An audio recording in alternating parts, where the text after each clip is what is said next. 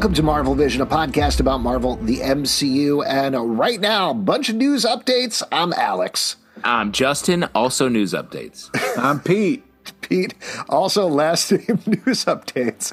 And on this episode, we are going to be talking down some big stories that are happening in the world of Marvel. Well, at least one big story happening in the world of Marvel, and this is a huge one. And frankly, I don't think people realize exactly how huge or big of a deal this is. Yeah. That Victoria Alonso has exited Marvel Studios. This is a story that's been trucking along. I imagine by the time we get this podcast up, frankly, the story will have gone through a bunch more iterations and more stuff will come out. But as we're talking about it right now, this broke through the Hollywood Reporter. Uh, Victoria Alonso, if you don't know, is basically one of the original three people of the MCU. She goes back to Iron Man, the original movie, along with Louis Des- D'Esposito. Really? Yeah, Victoria Alonso, Louis D'Esposito, and Kevin Feige were basically these like main three producers that shepherded the whole MCU. And everybody thinks about it as Kevin Feige is like, I'm this lone guy that kept it going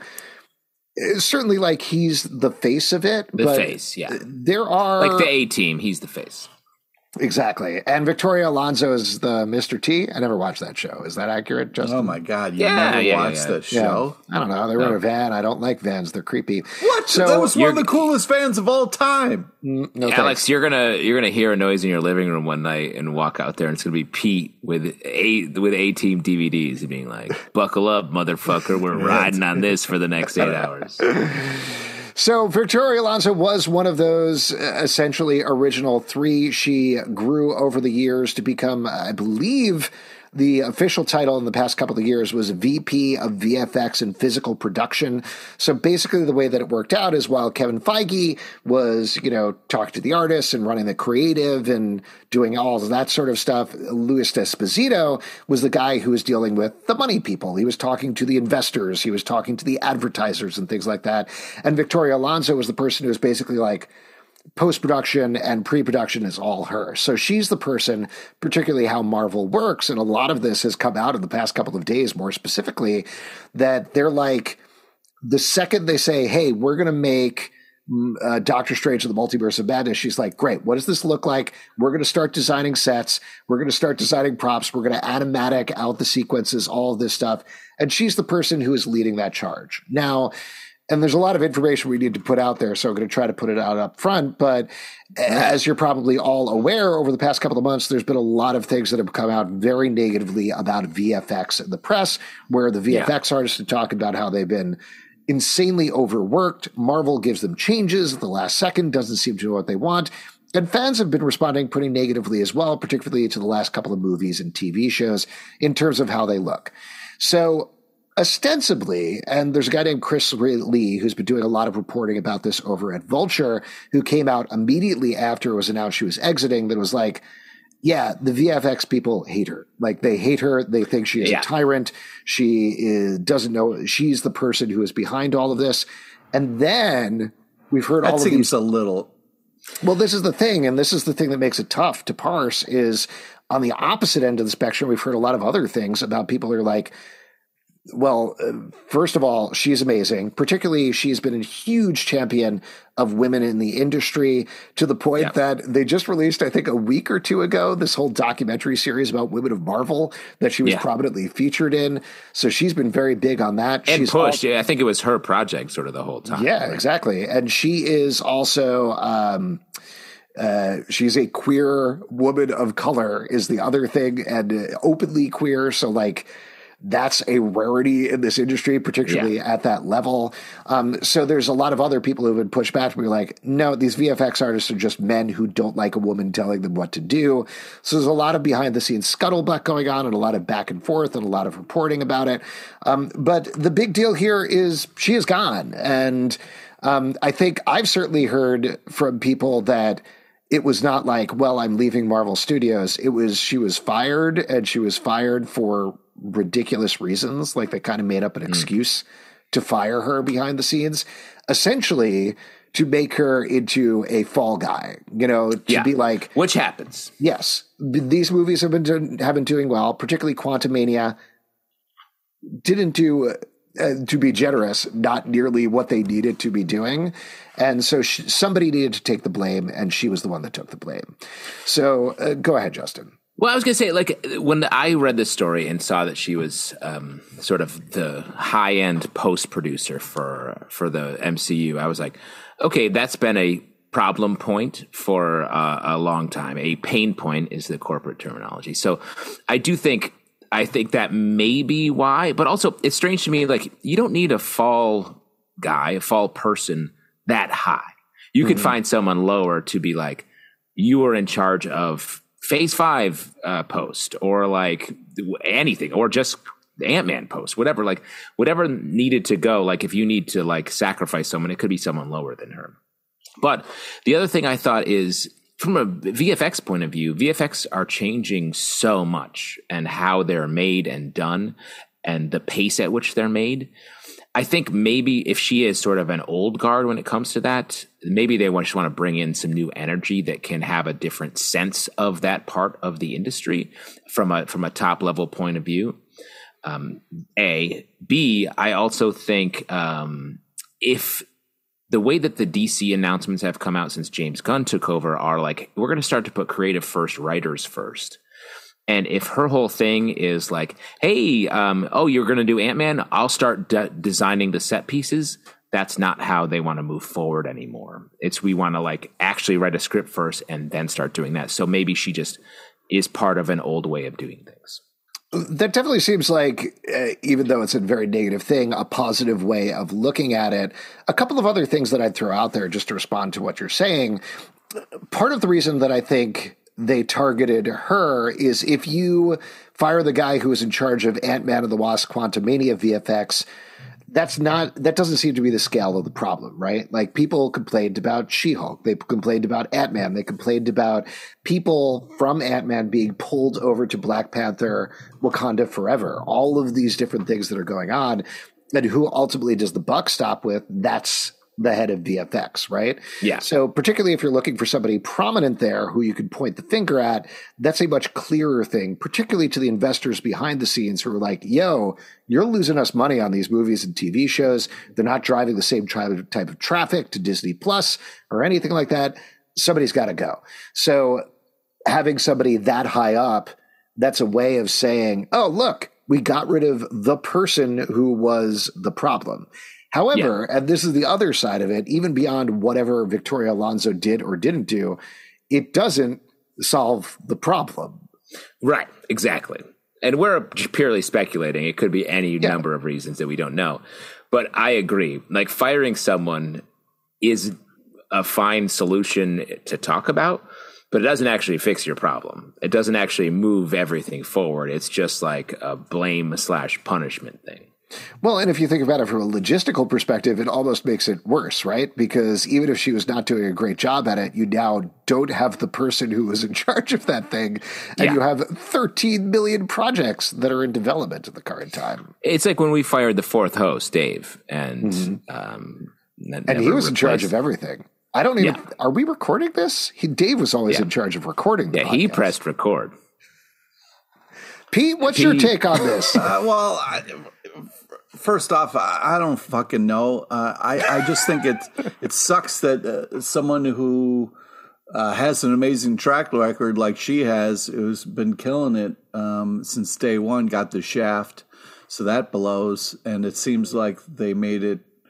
Uh, they piled a bunch of things on her and pointed at. You know, it just sucks when the business side of things can ruin uh, some great creativity and also someone who is very good at their job or whatever is going on. So, what if you uh, found out that she was some sort of monster that like didn't bag and board her comics or something? Well, then like, yeah, then she you just got to go. But uh, yeah, it's it's rough. I have no idea what's going on behind closed doors over there, what's really going on. But the fact that she's been there since Iron Man uh, makes me nervous because that was the real start of this new uh, Marvel face that we see. So. Well, I think that gets into the bigger thing that is 100% pure speculation, isn't based on anything necessarily, but I think her leaving should really send up alarm bells about what is going on at Marvel. We've been talking about this a bit anyway, in terms of like we just said, the movies and TV shows haven't been hitting in exactly the same way. Certainly, a lot of people are feeling overwhelmed about the amount of content through phase four, and we're like, eh, that's okay. I can go watch something else. Or alternately, there are people who feel like the movies aren't as strong. They, Justin, you've talked a lot about what is the story of this? Where is this going? So, Yeah. For the first time, we felt like there were these cracks in Marvel's armor for the first time in a decade. And to have Victoria Alonso, one of this trio, out in such a shocking way, that's not a crack. That's like an arm of the armor falling off and no longer being there. And it makes me legitimately very worried about Marvel's future. Like I they're not going to stop making movies. They're not going to stop making TV shows, but this if anything potentially and Pete's going to really react to me saying this, but potentially could be the beginning of the end for Marvel. Legitimately. Wow, what a statement! What a strong doomsayer statement. I'm It not could be, saying but- it is. I'm saying like it is the strongest indication that we could be heading in that direction that we've had so far. Uh, perhaps, but I also think uh, Marvel succeeded in an uh, truly unprecedented way for the last decade, and there have been some missteps. But I think you can right that ship, and I think Guardians Three will be a big step in that direction. And as long as they sort of follow uh, that thread, I think they'll be in good shape. But let's not forget that Disney as the uh, corporate parent, they're also merciless when it comes to like like goals. And if you're not meeting your mark, yeah, we're gonna take we're gonna cut an arm off, and maybe that arm was this human being. Yeah. Well, it sucks, and I don't think it's the end of it. This is the other part. Uh, I won't get too much into it for various reasons, but I think this is just the beginning of this story. There's a little bit more to the reason they used to get rid of her from Marvel that may lead to other things happening, law things potentially. So we'll. Mysterious. Yeah. So there's going to be a lot more we're going to hear about this, and it may get worse before it gets better. But why don't we move on to some more fun news items? This is the fluffiest possible news item, but Florence Pugh is touring around with her new movie that she's doing with Zach Braff, and of course got asked about Thunderbolts. This was over on Games Radar, and she said, "I don't know much about what we're shooting or what the storyline is, but I'm Great very lucky to be in this position. That family is a very supportive one. Whatever they give me, I'll act the hell out of it." Love the vibe. Don't love the first half of that quote. Yeah. That it's I mean not to tie it back to I mean, this it's first got to be hard. Yeah. You you don't know what they're. You know what I mean? They they don't explain it to you. It's got to be hard as an actor to kind of be like, "What are we doing? Like, what's going on?" You know? It's, well, it's yeah, but you really want I, secret. the i- the idea that she's like, oh yeah, if you just point to me and say act angry at this tennis ball, I will. It's like, oh, that was the literal problem with Ant Man. Well, but that's also uh, we didn't talk about this last week on the podcast, but there was this quote that was getting passed around from Anthony Mackie, which I didn't write down, so I'm going to paraphrase here. And I think he was joking a little bit for effect, but he was talking about how Marvel gets him to read scripts, and he was like, "Yeah, I don't know. They called me in." I got to fly over to this computer with a password, and there's an intern there sitting Cheetos. And he's like, Come on, hurry up. And I'm like, Yo, I'm dyslexic. And he's like, I don't care. So Sounds like a great atmosphere Marvel's creating there. this is the problem. and if you think about like this Laura Florence Pugh quote, again, she was asked on a carpet, so she's giving like a quick, quippy answer. So I'm not going to read too much into it. But Yeah. there is the potential for like, they put up that picture of Thunderbolts, and she's like, Oh, I'm I in that? You know? yeah. So uh, not great. Not great. Yeah, but also like we don't know how far along in the process. It may be that, that she hasn't really done much, or like what. We, I mean, maybe we do know more about how far along the process we are. I guess I don't. So she, it may be that she's just not in it yet. Yeah. Uh, here is another couple of quick hits. Daredevil Born Again is currently filming here in New York, and maybe Yeah. a little bit of a spoiler. I don't really think so, but seems like there are some scenes that are going to be flashbacks to the 90s, including what looks like Kingpin as a kid with hair. Pete, you have strong opinions about this sort of thing. What do you think? Well, that's uh, that would be crazy, um, and uh, I don't know if I want to see the Kingpin with hair. You know what I mean? Like, uh, I like my uh, Kingpin just the way he is, but could be interesting. Uh, you guys, uh, I need you to be out there on the streets, seeing where they're shooting, what's going on. Yeah. No, so you got to get out there, man. start uh, checking out uh, some of the local. You know, get to Hell's Kitchen, see where they're filming, man. I'm on the street poking. Anytime I see someone with a camera, I knock them over and said, "Hey, is this is it Kingpin with hair here?" Hey, you guys shooting for Marvel? What's going on? I do love. I, I'm sure you guys have not been paying attention to this, but I do love whenever something from Daredevil Born Again pops up in my feed because people are going nuts. They're like, "Oh my god, here it is! The first look at Charlie Cox," and I'm like, "He's wearing red glasses and a suit. We saw that for three seasons. Yeah. What are you guys doing here?" They're shooting the cool stuff inside, Yeah, away from absolutely. people. But Uh, uh, uh, Kingpin yeah. with hair, like I'm down for a Prince pin. Let's see it. Absolutely. Uh, last thing I'll say about this there was also a set photo that came out of Charlie Cox walking by a church. And on the church, there was a date on there that was 2000. Uh, and so people were like, oh my God, this takes place during the blip. That's why Karen and Foggy aren't going to be there because they're blipped away. Uh, Oh, I think it was just, that was just on the church. There was just a thing Yeah. on the church and it had a I don't- date yeah, they haven't They changed that sign since 2000. 100%. Come to New York, fellas. You'll find out. They don't do a lot of re-etching of ancient stones here Yeah. um, for movie sets. That's something they do in post. But maybe a great way to cover Foggy is just be like, he was the one who got blipped permanently. the Foggy, one guy. Foggy blipped for our sins. Yeah. Uh, there we go. Two other TV things. Agatha Covenant of Chaos has added Yeah. composer Christopher Beck. Christopher Beck previously composed the music for the three Ant Man movies and also co scored Hawkeye. Cool. Sounds good to me. Christmas music, maybe. Maybe it's all Christmas music. Then. Yeah. Musical numbers. Yeah. I mean, this show, th- that series, the Agatha Covenant of Chaos, could easily have many musical numbers. That show is a real question mark about what's going to happen. I'm very excited it. for that show. That could be a really, really well done show. Absolutely. And this is clearly a composer that knows how to work in the Marvel universe. I don't think the Ant Man score necessarily jumped out at me or the Hawkeye score. You know, Favorite part of the Ant Man movies is the score. the score. Um, that's what the first one was all about was the score. The second one leaned a little less into the crime aspect. Yeah. Hacha! nice. Good. Yeah. That's. Um, yeah. But yeah, it's fine. You want uh, it'll be good. Uh, get Mark Sha I think it was Marc Shaiman who did the musical numbers, so get them back. Oh no, it was the Lopez's did the musical yeah, numbers. of course. So Yeah. please get them to work on the show. Uh, and last but not least, Megan McDonnell and Peter Cameron have joined Vision Quest as writers under Jac Schaeffer as head writer and EP. Both of them wrote on WandaVision. So where Agatha Coven of Chaos is doing whatever it's doing and seems the most direct sequel to WandaVision, this seems to be taking the WandaVision team and moving them onto a story of light Vision, which is very exciting to me. Well, and let me say, while it may seem that uh, Agatha is the the sequel, this feels like the spiritual sequel. That this will have the the what we loved about WandaVision and taken into a new direction. Well, talk about that. Yeah, what do you want to see out of Vision Quest? Because we know White Vision left after the whole Ship of Theseus thing at the end of WandaVision.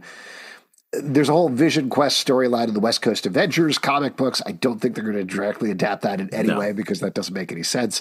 But what do you want to see here? What do you want to see in this storyline in this show potentially? Um, I would like to see, even though it's a little bit duplicating the WandaVision stuff, I would like to see some of the Tom King Vision series um, here, where Vision creates a family and tries to live a suburban life. I love that comic series, and I think there's a lot of just great adaptability there to bring that to TV. So that, and really what I want to see is Vision's version. I think these two series should almost like be bookends to each other. I want to see Vision's version of the quest of finding out who he is without his partner or like what his life is, basically. Pete, what about you? What do you want to see out of Vision Quest? Uh, good show. Great. Thanks, Pete. Uh, I agree with that. I think, you know, to jump off of what you were saying, Justin, what I would love to see out of this.